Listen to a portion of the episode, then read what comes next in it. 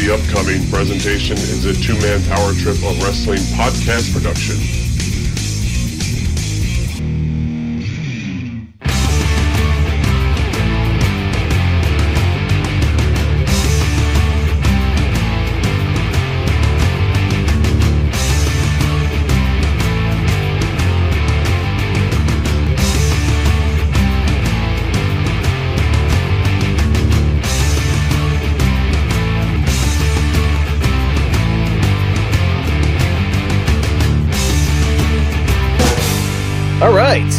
Let's get it going right here, right now. This is New Generation Declassified, and you're listening to an all new New Generation Declassified here, exclusively on the two man power trip of wrestling's podcasting empire.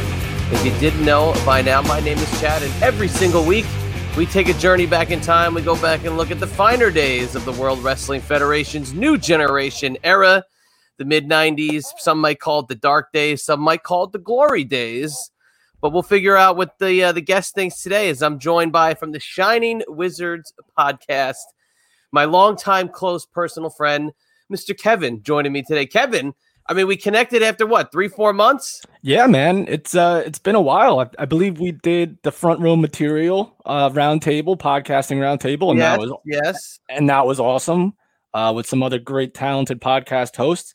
And now we're we're back doing something uh, together, and I couldn't be more excited about it. Well, that's very cool to uh, to to hear. Yeah, we did a podcast symposium with uh, front row material, uh, the great Mike Freeland, quite possibly the nicest person in podcasting. if he bestowed any kind of uh, merit or any kind of uh, distinction, it's to be the nicest guy in podcasting, uh, which is very rare. But we tend to lean on that side too, so we'll go with that. uh, couldn't couldn't agree more. The guy doesn't seem like he has a bad bone in his body, so there's that. Yeah, no, he's a good dude. He's been on the show a couple of times. He uh, he's got a great take on things. And this show, you know, whether you know you've listened to it uh, religiously, like I know you probably have, or not. So for the or not, I'll give you a review of what we usually do on the program. Uh, what we do is is we sit here from the fan perspective of we were fans then, we are fans now. Does this stuff hold up? Is it better? Is it worse?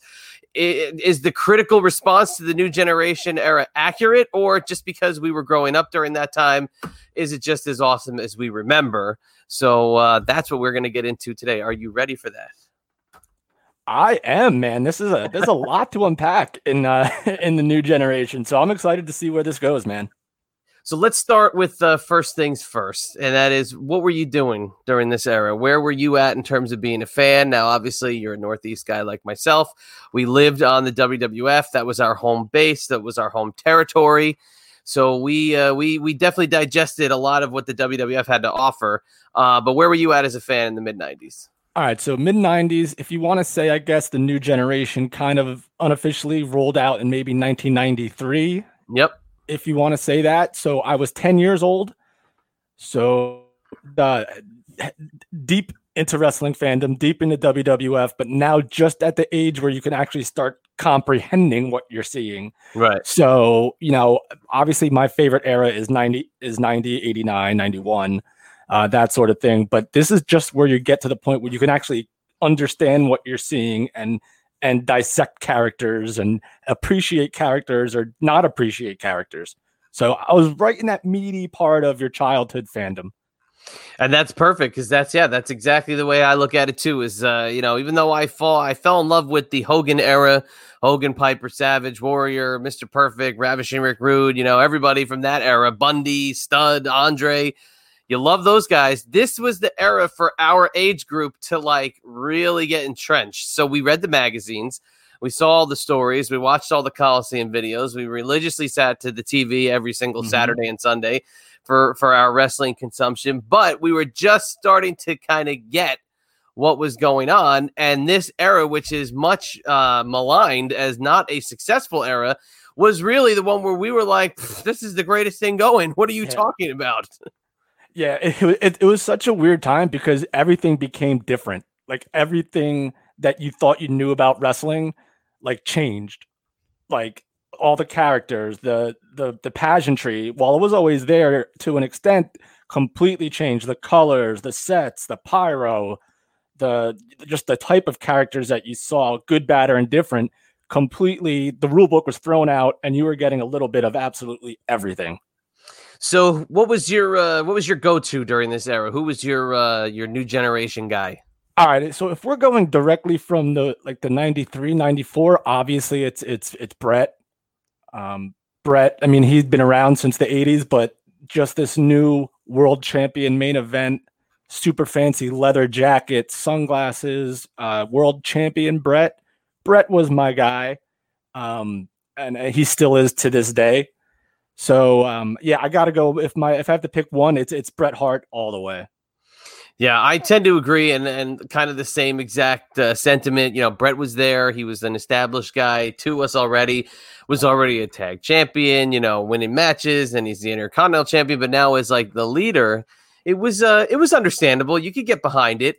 Uh, but what we talk about on this show is we drop the new generation era. We break it down into the top five guys. Ooh, Bret, Shawn, Diesel, Undertaker, Razor, Ramon. Okay, would you feel that that's an appropriate five to represent this era? All right, so we said Bret, Shawn, Razor, Diesel, Taker. Yes. I would say yes. I think they define the new generation, but if you want to like get into the weeds about it, like I feel like you gotta have you gotta have Yokozuna somewhere in there. Okay. Uh, um, but I think I think just when you picture the new generation, you picture you picture those five guys uh 100%. Yeah, you picture those five guys. Obviously, Lex Luger not on that list too. So it wasn't everybody. We can't take everybody into that top five, but those are the five guys. That when you think of hey, this era, all right, that's the, uh, the yeah. those are basically the leaders in the clubhouse. Uh, but you know, a guy like Shawn Michaels, another guy that, I, and you're from New Jersey, correct? Yes, sir. You would know during that era Shawn Michaels, albeit a, a babyface, was not very liked in the uh, the New York metro area. He got booed out of a lot of buildings. So I look at it from the yes, Bret was there during that heyday, but so was Shawn Michaels. But why was Bret loved so much over Shawn? I guess it's because no one liked the arrogance that that Shawn Michaels protruded, and in in in our area in New York and New Jersey, like like if you if you like walked around like that with like chaps and and stuff, like you were like like the tough guys would, would want to hurt you. Like it's yeah. just the way it was. and I, I feel like that's why. And plus, a lot and p- part of it's got to be jealousy too. Like uh, he was the guy that all your girls like you're bringing your girl to see a wrestling show, but they're there to see Shawn Michaels. So yeah. it's got to be a little bit of that, at least off the top of my head. That's that's what I can guess in terms of being booed out of the building. But man, I remember going to shows at the Meadowlands like consistently uh, throughout th- this era, and just because like I was a Bret guy, but I never hated Shawn Michaels. Right. Possibly because possibly because I think a part of me always appreciated the Rockers, so I don't think that ever went away. Okay. Can't you? Rockers that, if that makes sense. It does. Yeah. It does. No, the Rockers were great. And we also we would see the other rocker Marty Jannetty pop in and out during the new generation era. Talked about him on last week's show. Uh, but yes, I've talked about it many times. The Northeast was not kind to Shawn Michaels, uh, albeit he was popular, he was over, he was intercontinental and world champ during this era and tag champ during this era. But when oh, yeah. he got the top spot, and this is why I wanted to ask you this because you are a Jersey guy like myself. I mean, you couldn't walk around with those red sunglasses and the the, the gloves and the the Shawn Michaels yeah. zebra hat and think that you weren't going to get pounding. Not because it's uh you know wussy, it just wasn't cool. It was very no. light. it like the like the leather motorcycle hat, like yes. or whatever. Like you can't you can't wear that to school.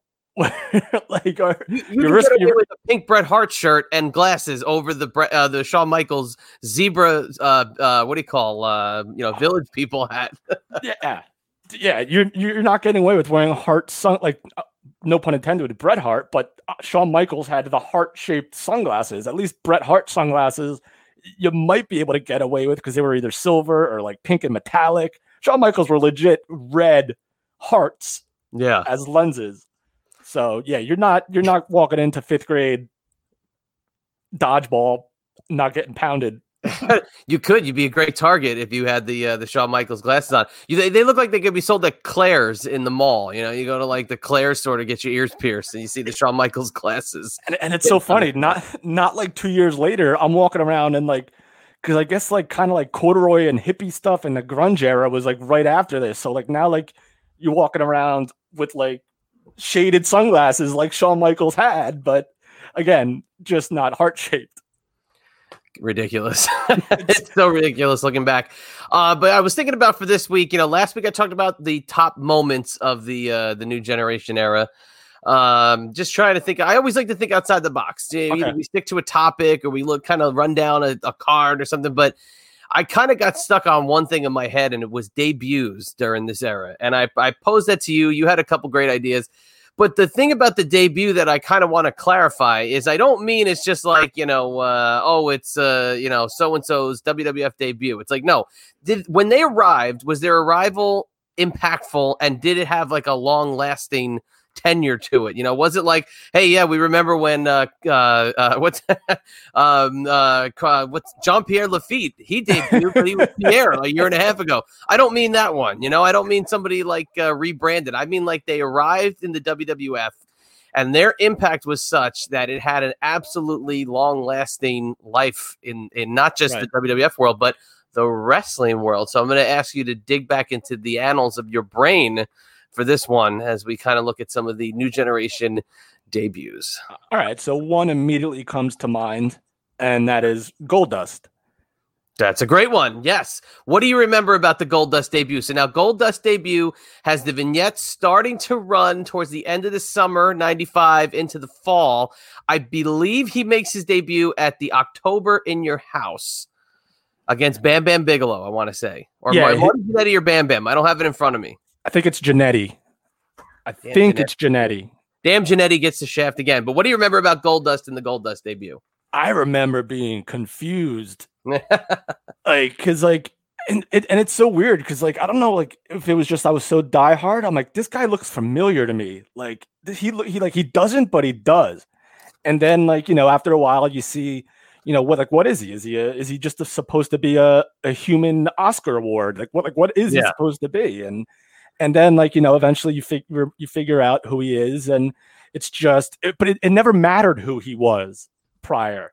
Right. it, that's how good this character was. Like once you figured it out it didn't matter and you you figured it out and you moved on and you just lived with Goldust as Goldust and i remember it being creepy but i remember it having a lot of legs um pairing him obviously with with mankind at some point was a was was bizarre, but to me it worked. A little bit of a stretch. Little bit of a stretch, but I didn't hate it because they're both weird dudes, and and mankind's another one you could throw on that memorable debut uh, yeah. type list. We'll come back to him. We don't want to yeah. give. We don't want to take anything away from Goldust. I'm going to cut you off because I remember when the, the vignette started to air, and and look, I wasn't a dedicated observer or pro wrestling torch subscriber at the no. time.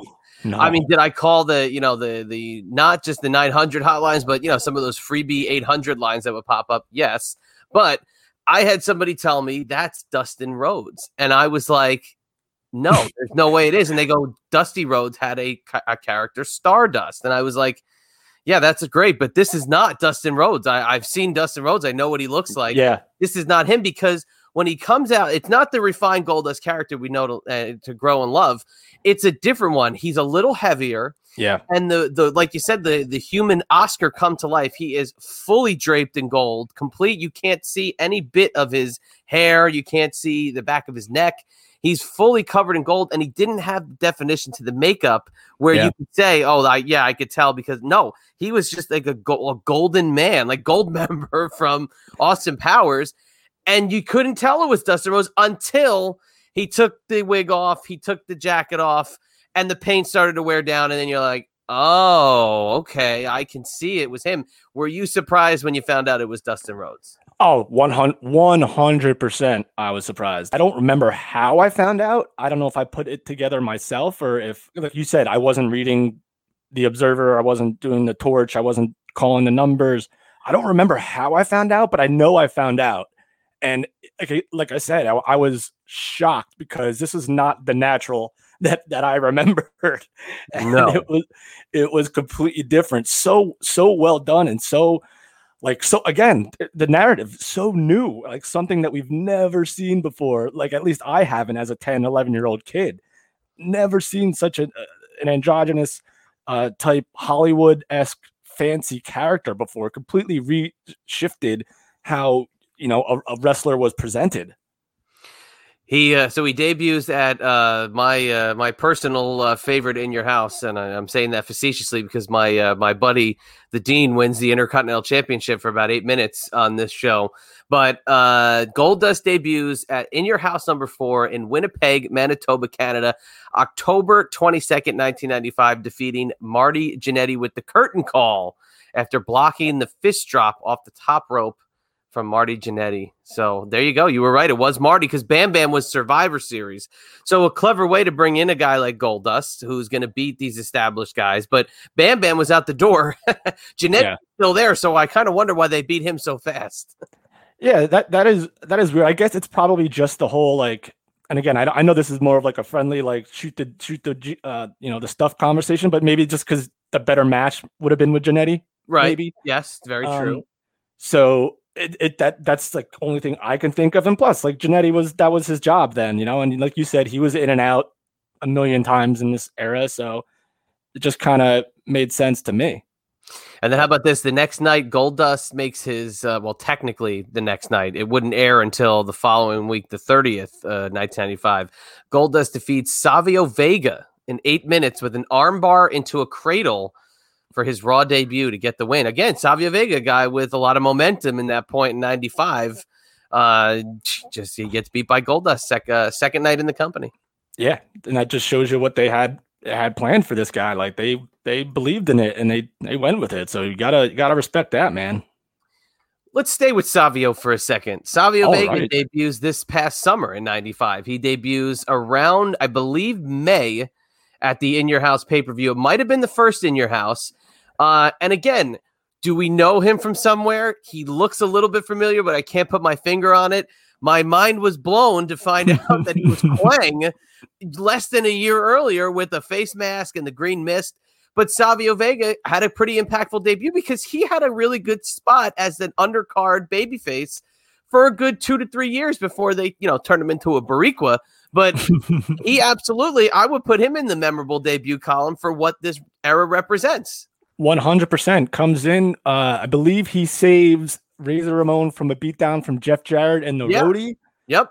And so he's he's billed as this fan, like Razor Ramon's friend from Cuba or something yeah, like yeah, that. It's very dumb. Of course, some stupid logic by uh, by, by uh, management, but yes.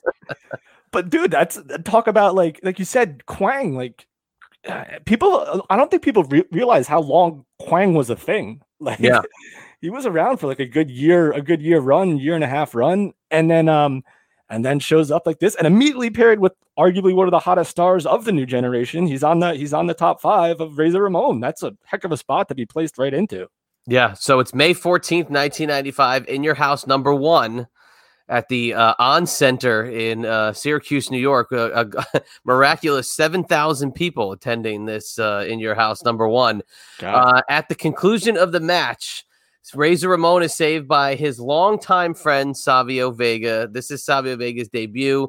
Nobody knew who he was. Once you saw and put together it was Kwang, you go, oh, okay, I get it now. Yeah, same tights, same build, same look, no mask, no mist.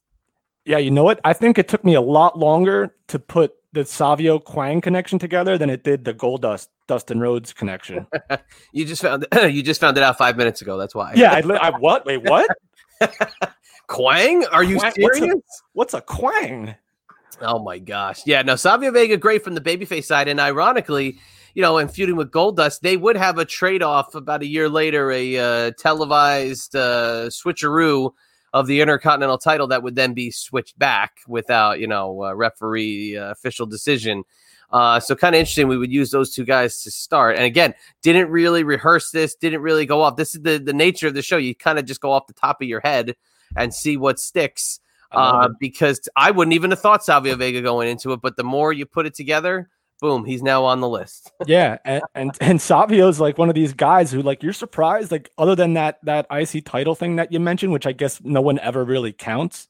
He, so I'm shocked that he never won at least I can't think of. He never won a championship there. Well, I mean, I don't know. I don't think he even won the you know the million dollar championship, did he? Where they uh, No. with Austin, you know, when they were they were bantying that belt about. He did not, but I'll tell you, at the Great Meadowlands, you know, uh, our home base for uh, for matches in the '90s, I saw a great Savio Vega Goldust Intercontinental Title match, and uh, it, it had about the nearest of near falls you could have, where everybody in that arena thought that he won the the Intercontinental Championship and went nuts. And when they said it was a two, oh my god, I think Goldust rolled them up like right after that.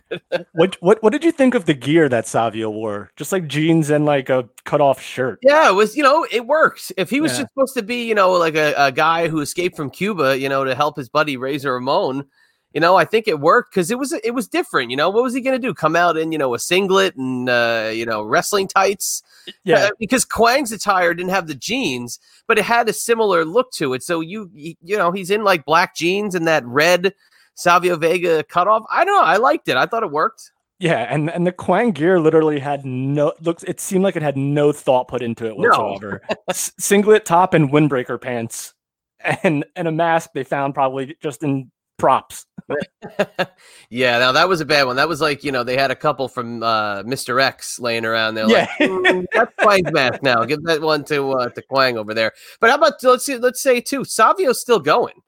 You Yeah, know, man. Savio has not slowed down. He's he's worked in MLW over the last year. That's right. Yeah, he's been in some pretty high profile uh, matches with MLW, and I'm sure he still runs a lot of stuff in his home base in Puerto Rico or Cuba, right? No, Puerto Rico, Puerto Rico. Puerto Rico, but Cuba just because you know Yeah, but Cuba was Cuba. He was was he gimmicked? For, he was gimmicked from Cuba, right?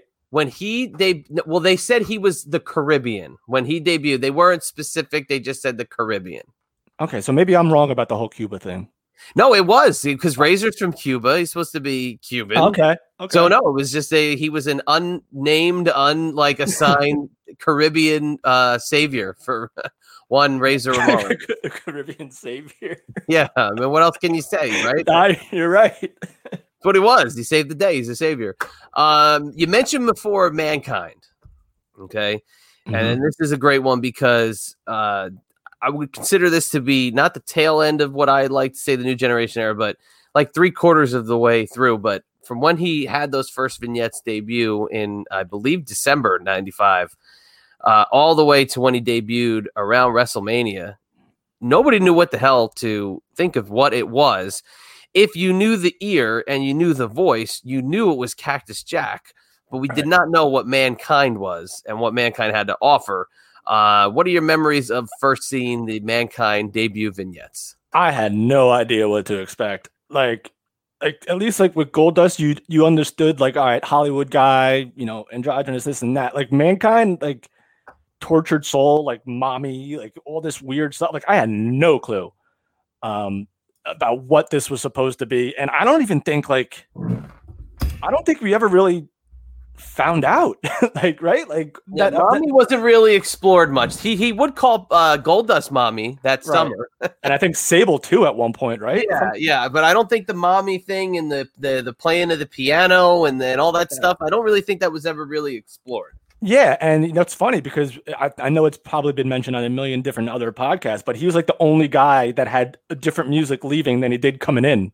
Yes, yes, So- correct. He had that very plotting and very mysterious entrance music, and then leaving was the uh, piano playing. That you know, the Mandible Claw was really a, a a piece of the piano playing that they would kind of talk about in the vignettes. But yes, why did he have two different musics, but Mhm. then never really explore it afterwards? It was just like, oh yeah, entrance and exit. That's it.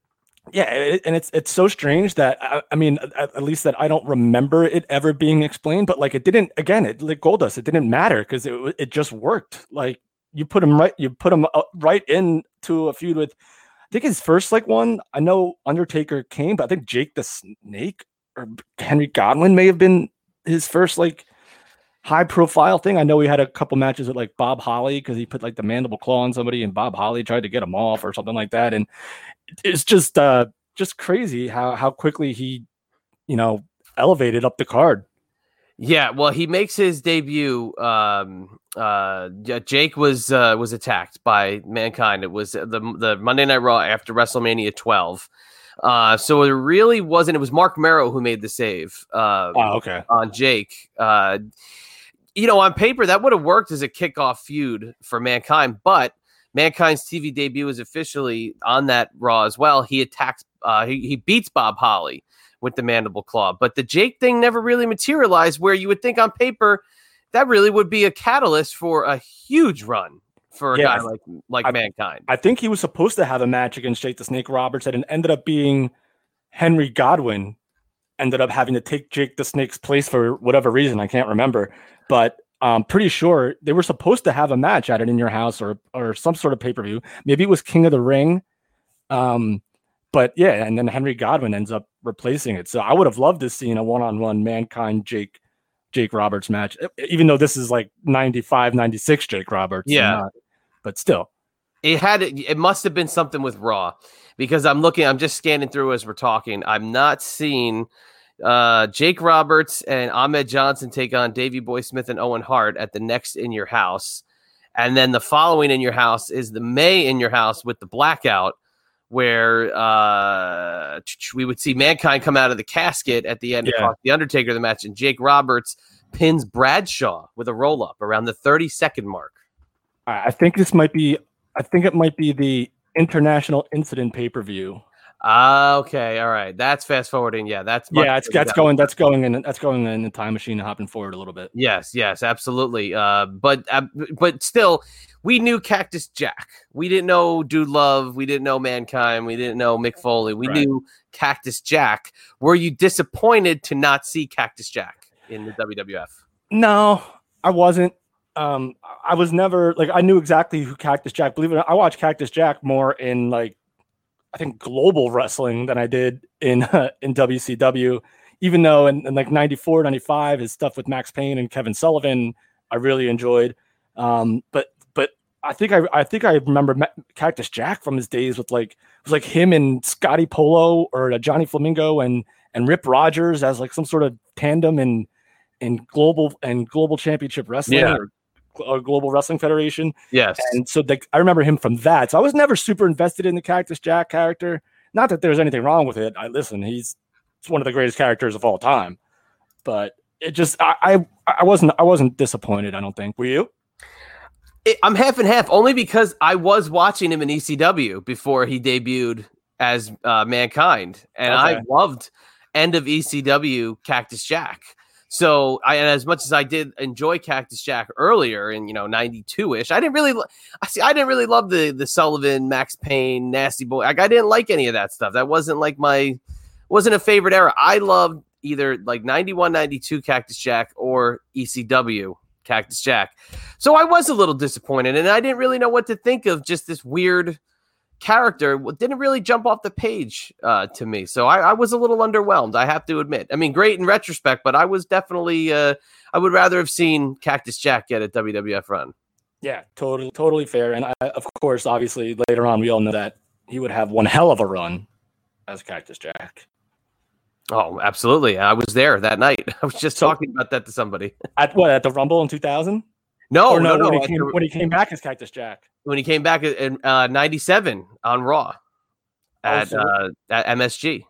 that was an MSG show because I was at I was at uh SummerSlam '97 when Uh, when he ripped the shirt open. yeah yeah yeah yeah yeah yeah I was there for that but he was mankind then Right. Now the uh the the, the crazy um uh MSG Raw uh September 97 actually my birthday September 97 quite possibly uh one of my favorite if not the favorite show I've ever been to cuz it was just filled to the brink with amazing moment Austin stuns McMahon uh, the dark match was a triple threat with uh, Undertaker, Shawn Michaels, and Bret Hart. That's the show where the Brooklyn Brawler wins the Battle Royal to to take on Shawn Michaels at the next pay per view or next uh, Garden House show. I mean, just like it was filled with moments. But Cactus Jack's debut is the one that stands out the most. yeah it's a great it's a great debut I was I was think I was too young to still go to New York for for wrestling shows Oh, we went in with uh, you know Buddy's dad. His company had tickets. The, the, you, how come on? How many people went to wrestling shows the same way? Somebody's dad had tickets. You would go with him, and that's how you. Think, You know what's so str- you know it's no you're right and like when I got into high school I started I just uh, for some reason I don't think I ever even pictured Madison Square Garden as a as a destination because I didn't realize how close I actually was to MSG. Like I never I, it never computed in my head and my dad wh- he, while he he appreciated wrestling, he wasn't a fan enough to go out of his way to say, "Hey, let's go to the Garden." Right. Like it would be like, "Hey, Dad, can we go to the Meadowlands?" And be like, "Yeah, no problem." Um, but the Garden never computed with me at that time. I would, you know, I went to a million shows at the Garden in my late teens and and uh, and early twenties, and since then. My dad hated wrestling. I never went to wrestling. I don't know why. It was okay. I had it on TV. I was perfectly fine with that. The tons of shows that they'd even run locally where we lived in Jersey was it's very sad looking back. A young uh young young Chadster would have really uh enjoyed some of the uh got the garden. Yeah, yeah, yeah. Definitely would have enjoyed uh some of it without a doubt. But I digress. Uh, I love the Meadowlands. I absolutely loved it. It was my favorite place to watch shows. Uh, so there's nothing wrong with the Meadowlands. At, at, at, any stretch, I would never say that. It's nothing wrong with Meadowlands. Right. Absolutely not. Uh, two more I want to cover before we wrap up because I know you uh, you got to get back to work. We have two things that we have. Uh, last week's top moment in the uh, the the countdown that I had, I polled people. The results were in the top moment of the new generation era is the one two three kid defeats uh, Razor Ramon. Would you agree with that? Uh, I would one hundred percent agree that that is definitely and that, that won that won the poll. That was yeah. I sent out just a random text messages to people and said, "Hey, what do you think the top moments were of the new generation era?" Some were, you know, came back ridiculous, some whatever. But every person nearly had that on their their return Yeah. text to me. That that was one of those that, that you know what you're hundred percent right that because that was like oh my god like what did I just see like that like was the catalyst probably to the the new generation that that moment. anything can happen. A job guy who we've only seen for a few weeks. Although, if you knew who he was, you Yep. weren't surprised. you were kind of like, why is he losing every week? I mean, when he finally did get the win, you knew that the Lightning Kid with the complete Lightning Kid tights Yep. was somebody. But you know, when he beat Razor Ramon.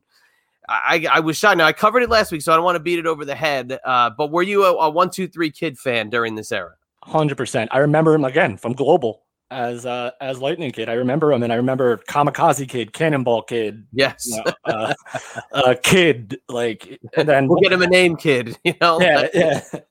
So yeah, I loved him. Yeah, he was great. I was definitely uh, I was all on board with uh, with the one two three kid. Uh, so we went over that last week. So I'm not going to beat it to death. It's uh, it's May uh, 1993. He debuts uh, a couple weeks earlier. So that's that was the other little thing. He debuts about three and a half weeks earlier, and he loses to Doink in his first match. Now the match had to be done twice. Now I don't know if that was because it was bad or because he was good. That's the thing I would love to figure out. Ooh, that's a great question. No idea. right? I mean, you don't think Matt Borne and and and Sean Waltman are going to have a bad match as it is, but maybe they had no expectations for it and saw, wait a second, this kid's got something. Yeah, and at this point, you're still trying to get Doink over, so you can't have this this you know quote unquote job guy getting too much on on Doink. I guess right. Yeah, and I Yeah. would 100% agree. So uh, yeah, go back check that out. I want to just cover this last one before we uh, we say goodbye because this is one that you did not mention, and this was the catalyst for this episode. And this is why I'm curious to hear your take on it. So this is what I this is the debut to me that stands out the most as it relates to the new generation era. Okay, we're gonna go back to July 25th, 1993. Okay. Alexandria Bay, New York, at the Castle Recreation Center. Do you even know where that is? No idea. Not even not even gonna try to guess. I'm sure way north. Let's just say that. it sounds like it would be way north. Uh, way north. Uh, on that night, they taped a few episodes of Monday Night Raw, as they normally would. Uh, this would be the lead into SummerSlam, about a month away at this point. Uh, in this venue, see, you like the dramatic build. Oh yeah. on the August 2nd, 1993 edition of Raw that was taped that night, Jim Cornette makes his WWF debut in a segment where he just innocuously shows up in ring while uh, Bobby Heenan has to jump in and start interviewing him. Oh, I remember this. Bobby Heenan goes nuts when when Jim Cornette. He's like, "Do you know who that is? Yeah. Do you know?" Yeah. Cornette just appears at ringside. Bobby Heenan pops up from his chair, Yeah. goes into the ring, and you have in the middle of the ring in the WWF probably the two top managers of the 1980s face to face in a WWF ring with the endorsement of a lifetime coming out of Bobby Heenan to Jim Cornette. What were your memories of Jim Cornette's arrival, and were you surprised to see him in the WWF? It was it was just that like Bobby Heenan going absolutely bonkers just like do you know who that man is like I'm not I'm not going to try to do a Bobby Heenan impress- impersonation but jumping in the ring giving him a big hug and now is is is Jim Cornette by himself here or do the heavenly bodies pop up here too Jim Cornette is by himself at this point. okay So they're going to start the build to bring in the heavenly bodies to to take on the Steiners at SummerSlam. Um, he is not yet the spokesman for uh, Yokozuna, and I Right. mentioned that being just a few weeks out from SummerSlam because, I mean, they're recording this July 25th. SummerSlam, I think, is like August 23rd or 24th or something. So they're really knocking on the door uh, of um, this uh, th- this huge event. But no, it's he issues a challenge to the Steiner brothers on behalf of the Heavenly Bodies at this show. Yeah, that, I, I I loved it. I remember it now. Like it's it's really triggering triggering back like actual memories, not just like I watched it on the network memories, like actually watching it live memories, which was which was incredible because you know you saw Jim Cornette, Dangerous. I know that was Paul Heyman, but I know you saw uh, Jim Cornette with you know Midnight Express and all that stuff, and just him showing up was just oh, it was incredible. An unbelievable run would become the American spokesman for Yokozuna, would form Camp Cornette with the Bulldog, Owen, Vader. Uh, great, uh, a great roster of guys that he would manage along the way. Now, there's a couple stinkers. yeah, he technically did manage Mantaur, so not Oh everything, God. but still, when you think about the pantheon of WWF and the fact that they've basically all but forgotten Cornette, uh, this is something that you have to look at at the meeting of the two territories, the W, the NWA, WCW, and the WWF. This was a guy who I legit never would have pictured in the WWF while he was in, you know, the NWA and WCW.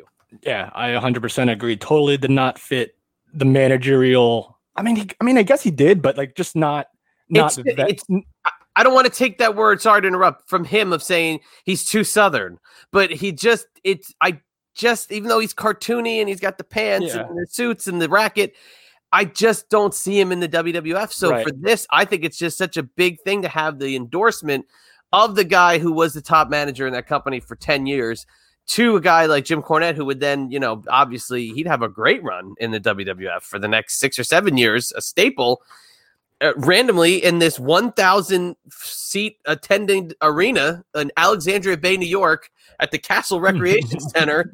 The legendary Jim Cornette, the Louisville Lip, debuts in the WWF. oh, perfect. So that's how we will uh, we will close it out. There's more. We could go on forever. We did not mention Lex Luger. You know, Yeah. we did not mention uh, other guys. You know, even uh, you got give me a Ahmed rapid. Ahmed, Ah- Ahmed Johnson, um, Marc Mero, Mark Henry, Adam Baum, uh, Dean, Doug- Dean Douglas. Dean Douglas, of course, Buddy Landel. Yeah. So there's a ton of them, right? Yeah, exactly. Buddy Landel replacing uh, Dean Douglas Yeah. uh, uh, on one show. So yeah, there's a ton more. I would love to have you back if you want to talk about this or anything else again. Uh, I know we're we kind of got a, uh, a time crunch because of when we're recording this, but Yeah. I uh, I really love going down memory lane and picking out, like I said, a couple I didn't even think of to start this off. Uh, but nonetheless, uh, you did miss that on this show, this same Monday Night Raw, the Macho Midget also debuts. Oh, God, I remember that like it was yesterday too. Unbelievable.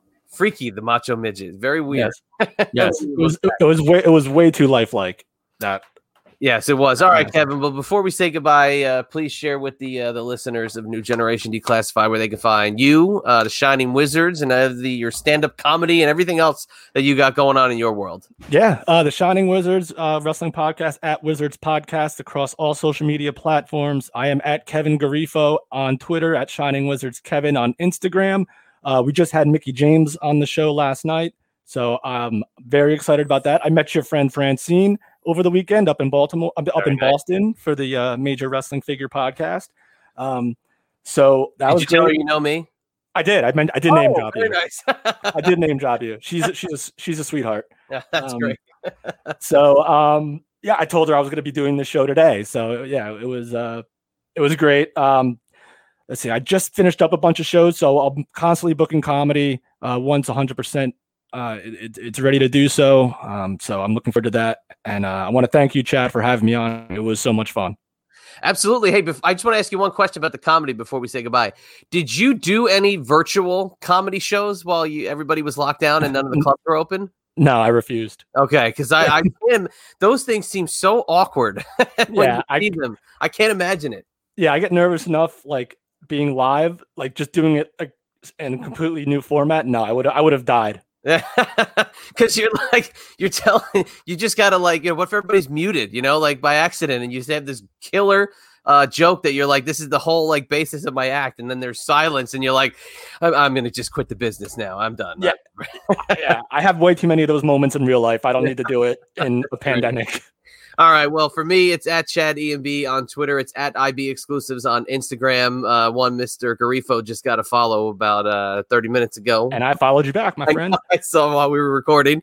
um, I'm trying to uh, expand that platform from my sports memorabilia business, which you can find at ibexclusives.com. I have a couple wrestling signings up there as we speak, and a big one that's going to be announced this week. So uh, please stay tuned to that. And all these podcasts are on tmptempire.com. You can find everything we've got under the TMPT umbrella, including the Russo brand and the franchise Shane Douglas, the Triple Threat podcast. Every single week, it's the franchise's way, and we just follow and we listen to what he's got to say. And every time he opens his mouth, it's something impactful. So check that out. And of course, just like Kevin mentioned, eyes up here with the Queen of Extreme, Francine. Patreon.com slash Francine podcast. Four shows a week. You will not be disappointed by any of them because I'm on there. So how could you uh, not be hmm. disappointed, right? Uh, so, well, with all that being said, we will say goodbye for today. For the shining wizard himself, Mr. Kevin Garifo, this is your old buddy, the Chadster. We will catch you on the flip side. Thanks for listening to the two man power trip of wrestling. What the world is downloading.